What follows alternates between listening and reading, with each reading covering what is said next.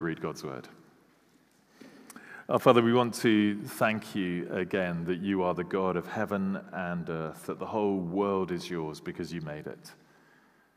And we've said sorry tonight for the fact that we don't always treat you as God. And we pray, therefore, this evening for the work of your Spirit in us, that we might learn more about you and that we might learn to relate to you as we should. And we pray it in Jesus' name and for his sake. Amen. Let me read to us then from uh, Jonah chapter 1. Now, the word of the Lord came to Jonah, the son of Amittai, saying, Arise, go to Nineveh, that great city, and call out against it, for their evil has come up before me. But Jonah rose to flee to Tarshish from the presence of the Lord. He went down to Joppa and found a ship going to Tarshish.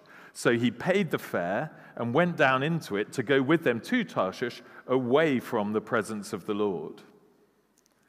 But the Lord hurled a great wind upon the sea, and there was a mighty tempest on the sea, so that the ship threatened to break up.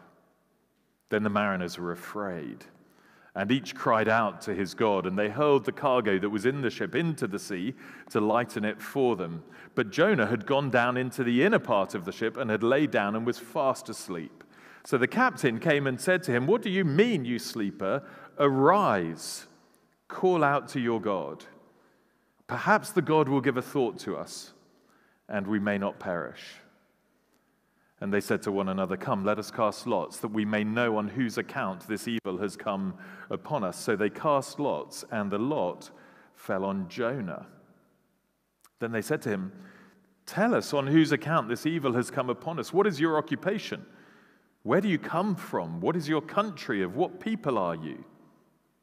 He said to them, I am a Hebrew, and I fear the Lord, the God of heaven who made the sea and the dry land. Then the men were exceedingly afraid and said to him, What is this that you have done? For the men knew that he was fleeing from the presence of the Lord because he had told them. Then they said to him, What shall we do to you that the sea may quiet down for us? For the sea grew more and more tempestuous. He said to them, Pick me up and hurl me into the sea. Then the sea will quiet down for you. For I know it is because of me that this great tempest has come upon you. Nevertheless, the men rowed hard to get back to dry land, but they couldn't. For the sea grew more and more tempestuous against them. Therefore, they called out to the Lord, O Lord, let us not perish for this man's life, and lay not on us innocent blood, for you, O Lord, have done as it pleased you. So they picked up Jonah and hurled him into the sea. And the sea ceased from its raging. Then the men feared the Lord exceedingly, and they offered him a sacrifice to the Lord and made vows. And we'll pick up there next week, but please do keep that open uh, in front of you. There's also an outline on the little back of the notice sheet as well. Um, you don't need me to tell you, especially if you're a visitor to these shores, that the United Kingdom is a funny place. Um, our geography and our population are relatively small, but like it or not, for good or real, our impact on the world over the last few centuries has been huge. In history, some of the, the greatest ever writers and scientists and social reformers were born here. Still today, we're home to some of the world's great entrepreneurs and sports people and entertainers. But spiritually speaking, we are almost nowhere. Uh, we're not only confused or agnostic, but we're increasingly dismissive of and hostile to the God of the Bible. Uh, just under 50% of our population claims that we're Christian, but you have to take that with something of a pinch of salt because only 28% claim to believe in God or any kind of higher power. How you can be a Christian and not believe in God I'm not so sure. Less than 5% go regularly to any kind of church at all.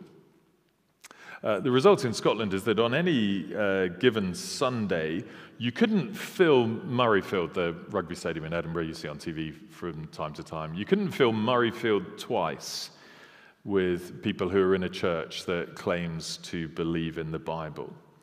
Statisticians who count these things say that Scotland is on the, the cusp of being termed an unreached nation uh, that need to hear all over again about Jesus, as if for the first time.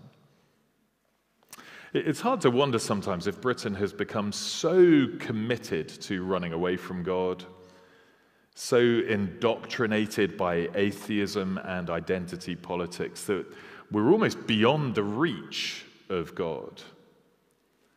Or maybe that God no longer cares about saving us. Closer to home, I suspect we can all think of people we love dearly who seem so apathetic or even resistant to the truth claims of Jesus that we have almost given up hope that they would ever even come to church or read through an account of Jesus' life, let alone become a Christian. And I think every Christian I know would confess that however much we believe that the good news of Jesus is a matter of life and death and heaven and hell, too often our fear of the way that other people will react to us tends to neuter our efforts to share our faith. We're scared even of asking someone to come to a carol service, lest they like us a bit less. Uh, the book of Jonah is here to teach us that salvation belongs to the Lord. You'll see that phrase verbatim in chapter 2, verse 9, just at the bottom of the left hand page there. Salvation belongs to the Lord. It's the key verse, the key statement of the whole book, and it introduces the two big themes that dominate the book God's sovereignty on the one hand he is the Lord who is in control. We'll see that again this evening. And his compassion on the other. He's the Lord who loves to save people. Or as um, verse 14 puts it in our own reading, the sailors say, The Lord does whatever he pleases.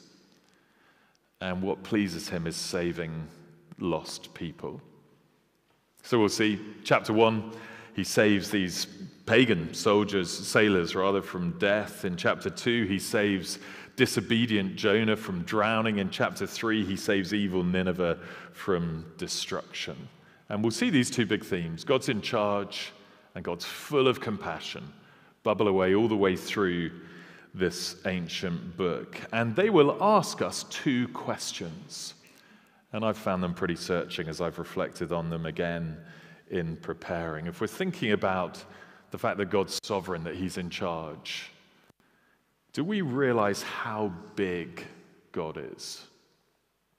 Uh, the Bible translator J.B. Phillips once wrote a little book called Your God is Too Small. And uh, we will be asked these four Sunday evenings if maybe we've domesticated God a little bit in our own minds and hearts. If even after years and years, some of us are following Him and saying we love Him, we still struggle to realize just how God God is. And we struggle to let him be God because we think we know better. Question two, if question one is do we realize how big God is? Question two is do we share God's compassion? You know, when Jesus saw crowds of people in his own day, his heart broke for them. He said they're harassed and helpless, like sheep without a shepherd. But you know, it's possible to experience God's goodness without sharing his heart. And we'll be asked, could that be true of us as a church family? It's been said that the book of Jonah is like a mirror, that you will see yourself in it over these next four Sunday evenings. But will we see ourselves in Jonah? Uh, he's been called the Mr. Angry of the Bible by one preacher. Is, will we see ourselves in him? Or will we see ourselves in our compassionate Lord?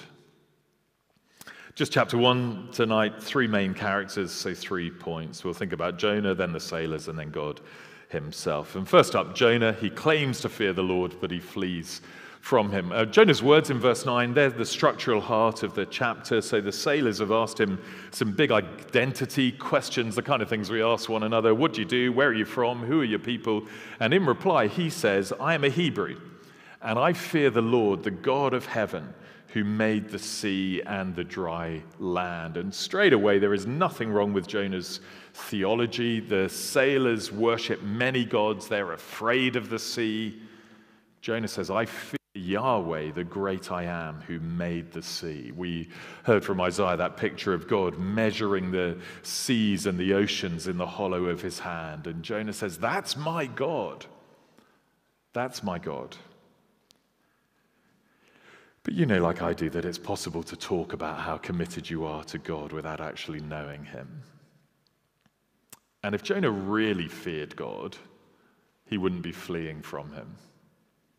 Verse 1 The word of the Lord came to Jonah, the son of Amittai, saying, Arise, go to Nineveh, that great city, and call out against it, for their evil has come up before me. And we're not going to turn there, but in 2 Kings 14, we're told that Jonah was a prophet in the northern kingdom of Israel in the reign of Jeroboam II. So we're about 785 BC. And God had definitely worked through Jonah's ministry in the past. So we're sort of thinking, is this the sequel? What exciting thing is God going to do now through his prophet Jonah? But his name, Jonah, means the dove. And a bit like sheep today, uh, doves back then were considered a bit stupid. So we're thinking, well, is he going to live up to his name? Or is this going to be an exciting chapter about what God does? There's a, about 100 times in the Old Testament part of the Bible where the word of the Lord comes to someone, like it comes here to Jonah. This is the only time uh, it tells someone to get up and go to a foreign land and to preach. Arise, says God, go to Nineveh, that great city. And as, as Bible readers, we, we know what is meant to happen next at this point. Um, God said to Abraham, uh, Abraham as he was then, Go. And so he went. At a different point, he said to Elijah the prophet, Arise, go. So he arose and went. And now it's Jonah's turn. Arise, go.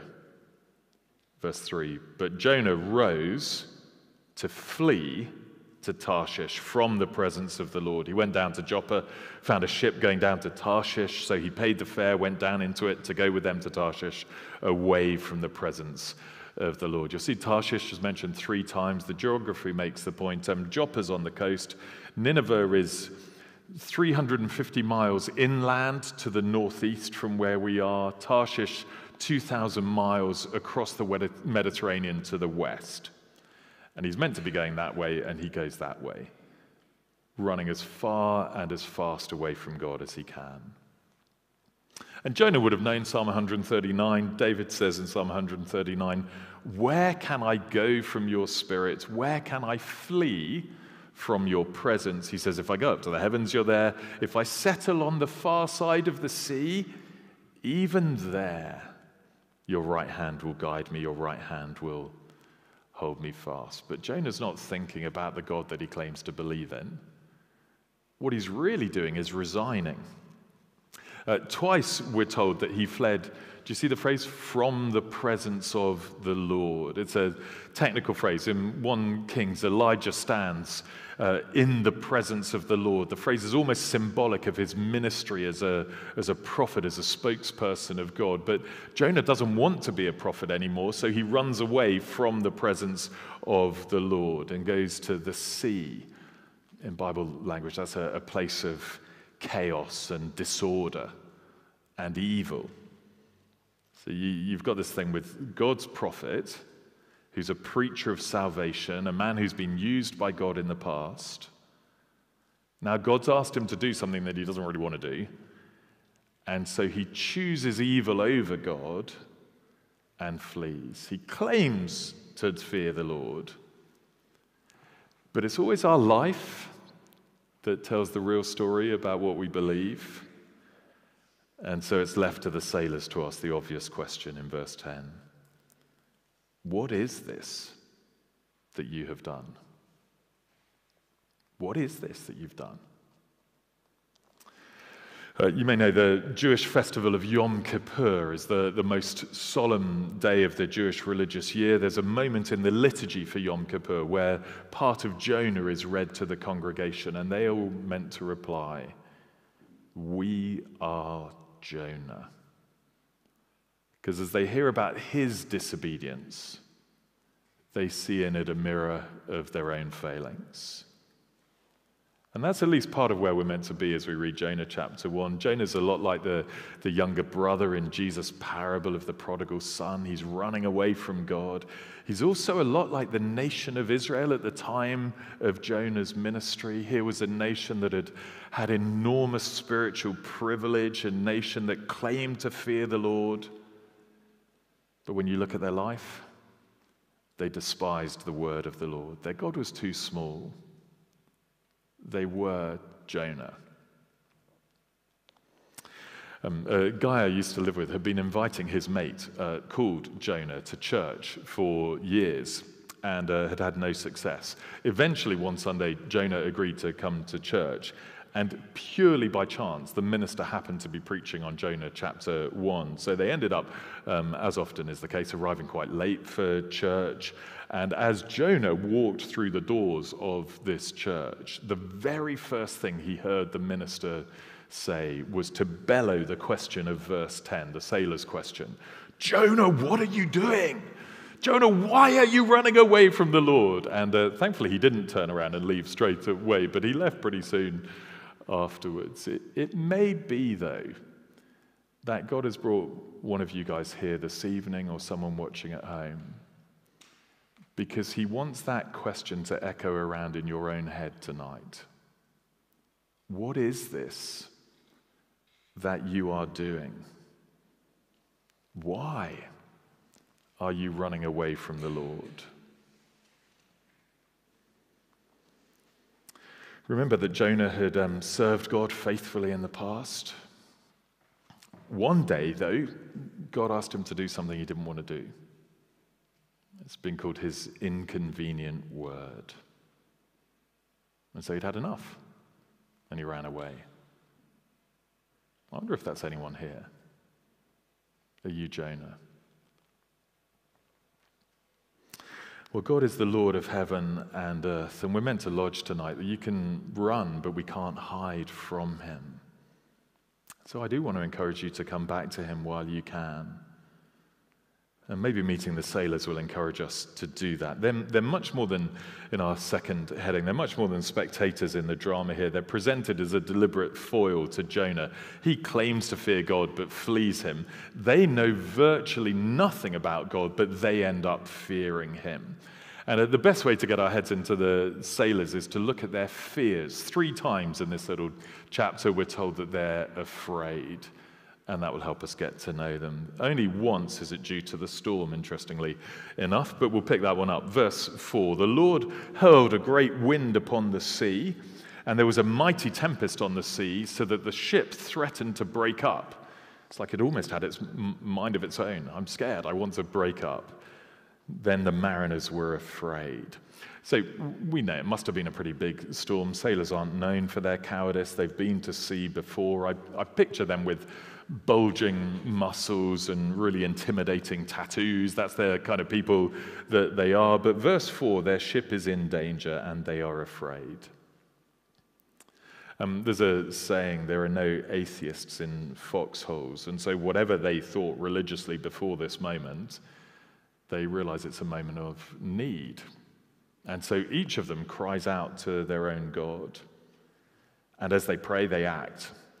Um, so they, they start hurling their cargo into the sea in a desperate frenzy. All the while, Jonah is down in the depths of the boat. And there's a clever thing about the way that the word down is used in these first few verses, because first he went down to Joppa, then he went down into the inner part of the ship, then he laid down to sleep. We're being told when you're running away from God, the only way you're going is down. Here he is, fast asleep, while the storms rage. Hard not to think of another prophet. Fishermen are afraid, big storm, he's asleep as well. But unlike the Lord Jesus, Jonah's isn't asleep of faith. Verse 6 So the captain came and said to him, What do you mean, you sleeper? Arise, call out to your God. Perhaps the God will give a thought to us that we may not perish. That is a deliberate echo of what God had said in verse 2. God had said, Arise and go. Jonah ran away. Now, this sailor says to him, Arise and pray. Pick it up at verse 7. Then they said to one another, Come, let us cast lots, that we may know on whose account this evil has come upon us. So they cast lots, and the lot fell on Jonah. They said to him, Tell us on whose account this evil has come upon us. What's your occupation? Where'd you come from? What's your country? Of what people are you? He said to them, I'm a Hebrew. I fear the Lord, the God of heaven, who made the sea and the dry land. Then the men were exceedingly afraid and said to him, What is this that you have done? For the men knew that he was fleeing from the presence of the Lord because he had told them. It's the second fear. This time it's stronger. Literally, the language is they feared a great fear because they're twigging that someone on the ship has picked a fight with the God who made the sea. And they're thinking, that's not very clever. Why would you do that? So they ask in verse 11, What shall we do to you that the sea may quiet down for us? For the sea grew more and more tempestuous. He said to them, Pick me up, hurl me into the sea, then the sea will quiet down for you. For I know it's because of me that this great tempest has come upon you. Nevertheless, the men rowed hard to get back to dry land, but they couldn't, for the sea grew more and more tempestuous against them. It's all a bit back to front. He's meant to be a prophet, but they seem to be more worried about his fate than he is about theirs. So weirdly, they look more like the God of compassion than the prophet of the God of compassion does. Nevertheless, their attempts at self salvation fail. They always do. Verse 14 Therefore, they called out to the Lord, O Lord, let us not perish for this man's life, uh, and lay not on us innocent blood, for you, O Lord, have done as it pleased you. So they picked up Jonah and hurled him into the sea, and the sea ceased from its raging. Then the men feared the Lord exceedingly, and they offered a sacrifice to the Lord and made vows. So the sea's a mill pond. There's no physical danger anymore. And the scary sailors are more terrified than ever because they've just had a glimpse of the power, the sovereign power and majesty of the Lord of heaven and earth. And the point is that this is a, a heartfelt and a right response to God. Jonah, as far as we know, never did get around to praying. They did. Jonah doesn't really fear the Lord, they do. And, and, the text is wanting to press home that this was true faith. It's not just superstition, it's not just desperation. Three times in verse 13, uh, Yahweh's God's own personal name is used. They call out to the Lord Yahweh. They pray, O Lord Yahweh, because they know that Yahweh has done as he pleased. And verse 16 literally reads Then the men feared Yahweh with great fear, and they sacrificed a sacrifice to Yahweh, and they vowed vows. They're serious about responding to God properly. No half hearted gesture that would soon be forgotten when they got their feet on dry land. This is the authentic response to God that Jonah never quite managed. They barely knew of God, but they feared him truly.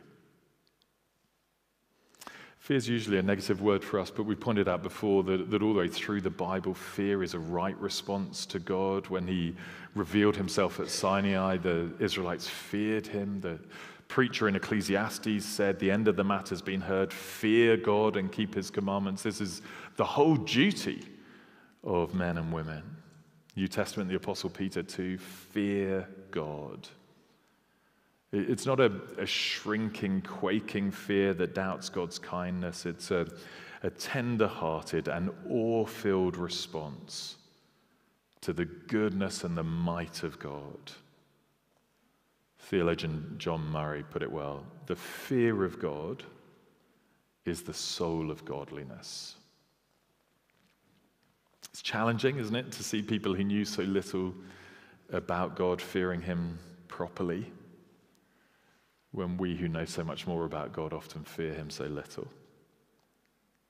But they'd seen his power. They knew they'd been rescued by danger, so they feared him exceedingly, and they offered him a sacrifice and they made vows to him. Um, the Apostle Paul in the New Testament, therefore, in view of the mercies of God, present your body as a living sacrifice, holy and acceptable to God, for this is your spiritual worship.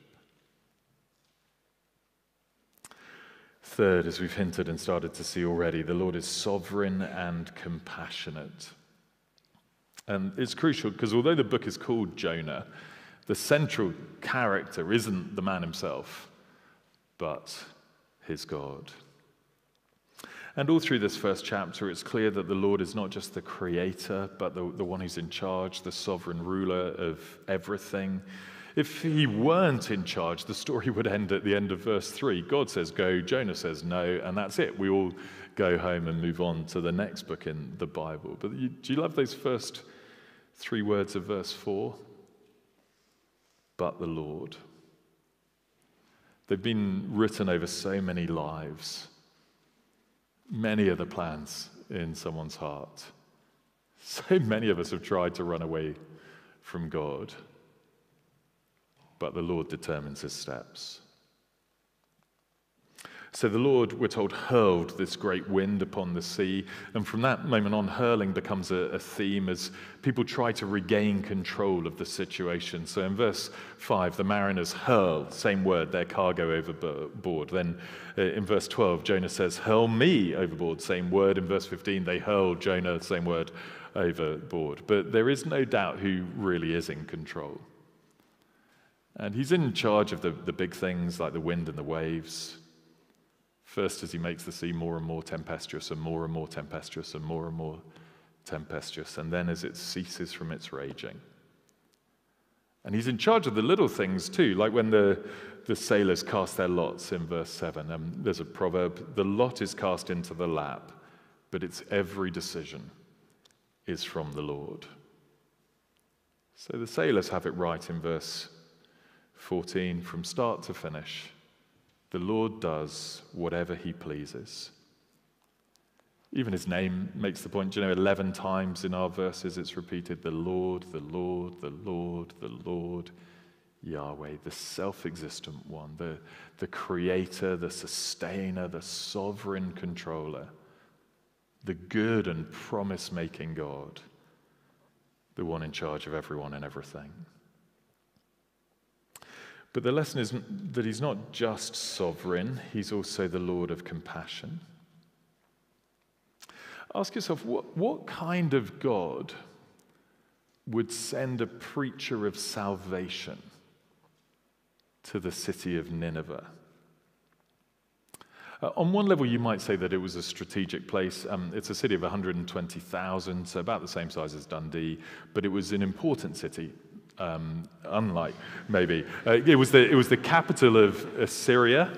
Sorry, Dundonians, I take it all back. I don't really. Uh, so it was the 120,000 and the capital of Assyria. But uh, although it was strategically important, morally, it was an evil place. Uh, Nahum calls uh, Nineveh the, the bloody city and says that it was full of lies and plunder and says that its streets were piled high with the dead bodies of its victims. And spiritually, it was clueless. God Himself says they don't know their right hand from their left. And yet, God didn't send an airstrike against Nineveh. He sent a preacher of salvation to Nineveh. What kind of God would do that? And what kind of God would persevere with a man like Jonah? God says go, Jonah says no. But the Lord didn't give up on him, just as he didn't give up on the Apostle Peter hundreds of years later when he denied the Lord Jesus. Instead, what God does here is set in train a fairly remarkable series of events, as we'll see, to make sure that Jonah ended up right where God had wanted him in the first place. And I take it that Jonah later realized what a fool he'd been, and that he recorded his own story that later got included in the Bible so that we might learn to fear the Lord in a way that he didn't. But what kind of God gives disobedient people who should know better a second chance, and a third chance, and a fourth chance? The answer is the kind of God that you need, and the kind of God that I need. And what kind of God, in the midst of it all, takes the time to extend his mercy to a bunch of idol worshipping sailors? Answer the God of compassion and grace. The Puritan writer Thomas Watson used to call God's mercy his darling attribute. He was trying to find a way to express the fact that God is a God who loves to save for all of his power, for all of his might, for all of his holiness. He is a God who loves to save people who don't deserve it. And there's a vital link, as I'm hinting, between these two truths of God, his sovereignty and his compassion, because he can do what he pleases, and what pleases him is saving the lost. So, judgment is always God's alien work, as it's been called. He doesn't take pleasure in the death of the wicked. It's his moral will for all people to be saved, to come to a knowledge of the truth. Um, some writers have tried to say that we see in Jonah here a picture of the cross that is. Uh, Jonah offered to be hurled into the sea so that others might be saved. So too, Jesus offered himself to death as a ransom for many. I'm not sure that's in the text actually, but what is clear is that here is a picture of God's grace. And that the greatest and clearest and fullest picture that you'll see of God's grace is the Lord Jesus hanging on the cross. So gracious for all of his might, so gracious that he was willing to die, so that people like us, whether we know a little bit about him or we know a lot about him. We've all failed to love and honor God as we should. And the Lord Jesus hung on the cross so that our slate might be wiped clean, so that we might be forgiven for all of our wrong, so that God might have compassion on us and in love welcome us back into his family. He's the God that we need the God of compassion as well as sovereign power. If you were to call out to him even tonight, he would respond to you with mercy, spiritual peace for all eternity because of Jesus. That picture of the seas suddenly being calm. There'd be no more tempest in your relationship with God, just peace. As He takes all of your sin from you, says the Bible and buries it in the depths of the sea, removes it from you as far as the east is from the west. He's the sovereign Lord, He's the compassionate Lord. He can do what He likes, and what He loves to do is to have mercy on people like us. And the sovereign Lord sent Jonah to Nineveh because he cares for the lost because he wants lost people to hear the wonderful news of his salvation in the same way that he's put us as a church here in St. Andrews, because there are plenty of lost people in this town. And he wants them to hear of his mercy too. He's put us in our families, on our streets, in our offices, in our golf clubs. He's given us a unique set of contacts and friends because he cares for the lost. And if he cares for the lost, then should not we? He hasn't said to us, Arise, go to St. Andrews, but Jesus did say, Go and make disciples of all nations. Maybe it could be better translated, Wherever you go, make disciples of all nations. Uh, in his little book on uh, evangelism, on sharing your faith with other people, Richard Coekin compares the state of the world with the sinking of the Titanic. And he says that as the boat went down, the tragic loss of life was greatly increased by four factors. One, a, a desperate shortage of lifeboats, just as we need hundreds more gospel living, gospel proclaiming churches in the UK. Two, a, a woeful lack of lifeboat training for the crew, just as we will need to become more confident in sharing our faith with others. A wicked neglect, third, of poorer passengers. Just as here in Scotland, we've a particular need for churches in our poorest towns and cities. And worst of all, a shocking lack of compassion on the part of the passengers in the half empty lifeboats sometimes, who watched others drowning and didn't lift a finger. All too often we are Jonah, but our Lord is Lord of all. We should fear him. And he's the God of compassion. We should receive his compassion. And then in his name, go and make disciples. Let's pray together.